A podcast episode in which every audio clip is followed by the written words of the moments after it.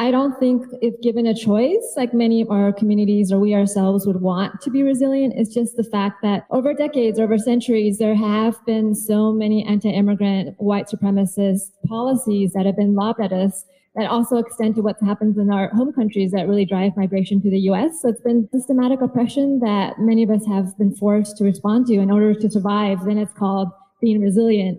But really, I think given the choice, I fully agree that we just really need to dismantle these different systems that have been harming our communities, whether it's like militarism, imperialism, white supremacy, so that we don't have to be in a position to say like, okay, we're surviving.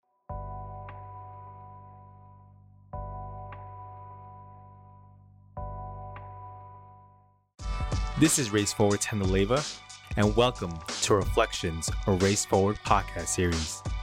This is our limited run of our first mini-series, the National Immigrant Integration Conference, recorded October 2021. In collaboration with the National Partnership for New Americans, we have eight dynamic conversations that speak to the urgency of the moment within the immigrant rights movement heading into 2022. Let's get started.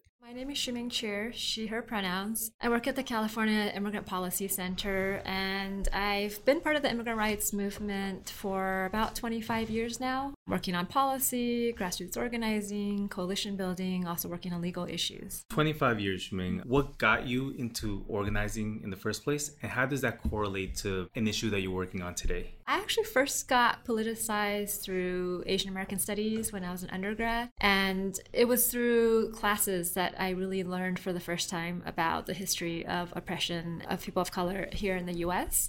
And I think that just really changed my life. It really, in a lot of ways, like lifted the veil. It explains so many things I'd never been able to really name or articulate. And so I think after learning about that history and that framework is when I decided it's not sufficient. We also have to put it into practice. And so I got involved in student organizing, at that time against the Anti Immigrant Initiative Proposition 187 in California. And from there, it just snowballed. And it's interesting because I think so many of the issues that I learned about historically in terms of exclusion, discrimination, white supremacy, they're still ongoing today. These are still structural issues that we have to grapple with and we experience as individuals, but many of us are still trying to fight against those systems um, every day. The plenary was called Hear Our Story Asian and Pacific Islander Communities Rising. You were mentioning sometimes it seems to take extreme acts of violence to get to these conversations. Tell us more about that and what you thought about the National Immigrant Integration Conference making the space. Right. This is the first time at the conference that there has been an AAPI specific plenary. And I, I think in large part it was in response to the rise in anti Asian violence over the last two years during COVID. And so it's interesting that it does take these moments of extremity when issues are highlighted much more in the public sphere and violence against Asians has been on the news pretty regularly for this topic to even seep into the consciousness uh, of a lot of more immigrant rights organizations. And I think that speaks to just how invisible in many ways AAPI experiences are on a daily basis within the larger immigrant rights movement, which often is primarily focused around the lens of being Latinx and experience of Latinx immigrants. What would you say your three top priority issues that you would love for there to be more focus on? For me, some of what I want to see focus on more is one, really talking about the concept of white supremacy and how that impacts BIPOC communities differently, but also similarly in some ways. Uh, I think often we don't use that framework to talk about immigration issues. We use the framework of talking about citizenship, but I really think we have to talk about the underlying roots of scapegoating, violence, and exclusion, which are rooted in white supremacy. So that's one piece of it. I think a second piece is having those tough conversations. We didn't have time on the panel today to really get into the differences within Asian American communities.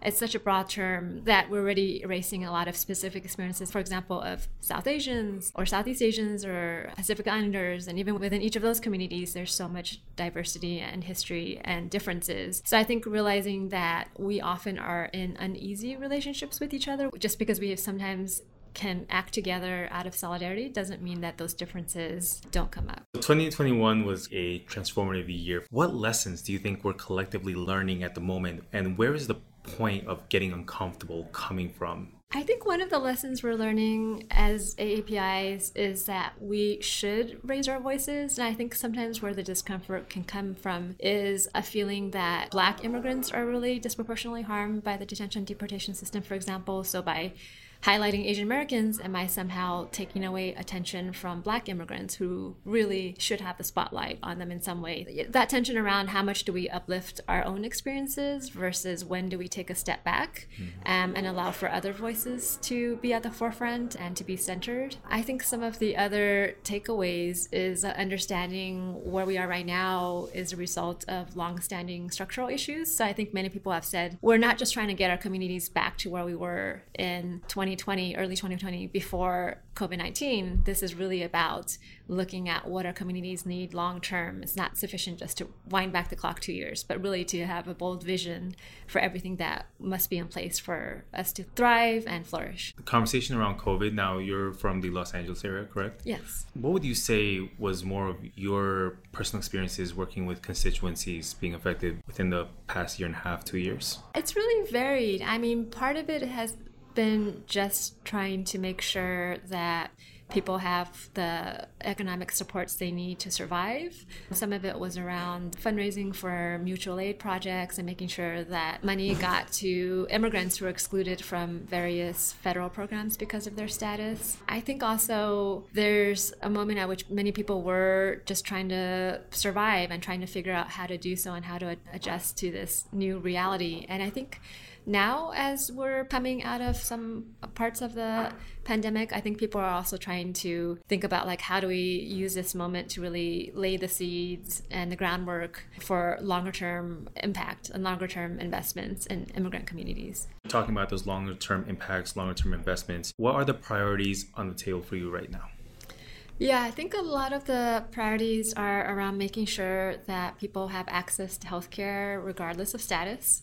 I think if anything, COVID has shown us how important it is that everybody have that access to healthcare. Also, making sure there's a strong safety net that workers no longer face exploitation or wage theft, and then also making sure that the systems that have still maintained a level of control over immigrants and other BIPOC communities, like systems such as like policing, the carceral system, that those continue to be defunded and dismantled. Thank you so much for listening subscribe to this podcast, and make sure to also check out Momentum or Race Forward podcast, our first podcast series, which I also executive produce. I want to thank our team at Race Forward for making this series possible, as well as the team at the National Partnership for New Americans. Stay connected to all our work at raceforward.org and across our social media. Until next time.